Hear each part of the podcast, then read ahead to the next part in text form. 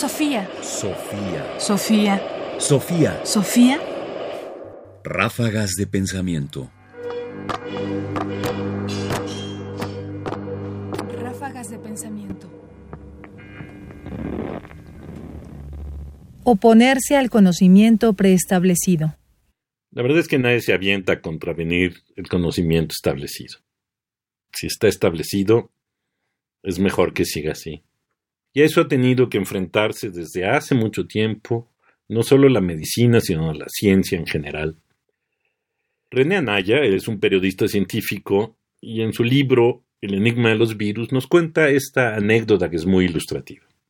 El virus de la viruela no empezó a contenerse sino hasta finales del siglo XVIII, cuando el médico inglés Edward Jenner notó que los ordeñadores que contraían la viruela de la vaca, una erupción puntiforme en manos y brazos, quedaban inmunizados contra la viruela humana.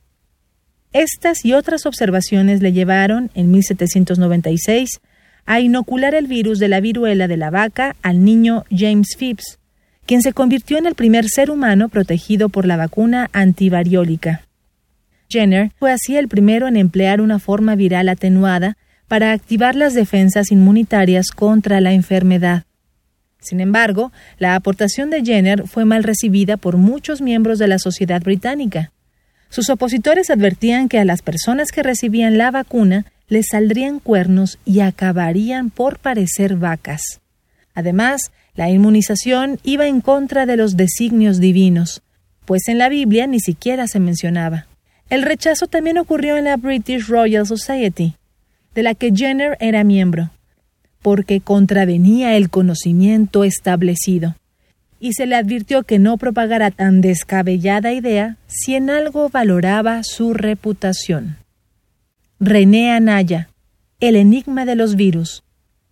Como podemos darnos cuenta, el hallazgo de Jenner contra la viruela no solo enfrentó el rechazo de sus contemporáneos, tanto científicos como no científicos, y aun cuando fue un primer paso, nadie quería arriesgar ni su reputación y mucho menos sus creencias para curarse y prevenir la enfermedad. Y esto me hace pensar mucho en lo que estamos viviendo hoy, porque en esta búsqueda desesperada por una vacuna contra el coronavirus, nos vamos a enfrentar al movimiento antivacunas, un movimiento que ha ido creciendo en el mundo, especialmente en Estados Unidos, pero que se ha ido extendiendo a diversas partes del mundo y que incluso en México tenemos representantes de este movimiento, que por supuesto serán un obstáculo a vencer. Alguien más que no quiere ceder sus prejuicios, ni renunciar a su conocimiento, cualquiera que éste sea establecido, para curarse. En el fondo, como vemos, la historia se repite y tenemos una y otra vez que enfrentar los prejuicios y el estatus.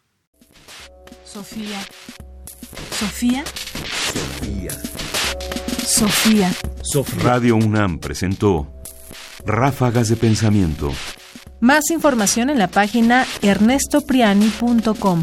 Busca el podcast en www.radiopodcast.unam.mx/podcast.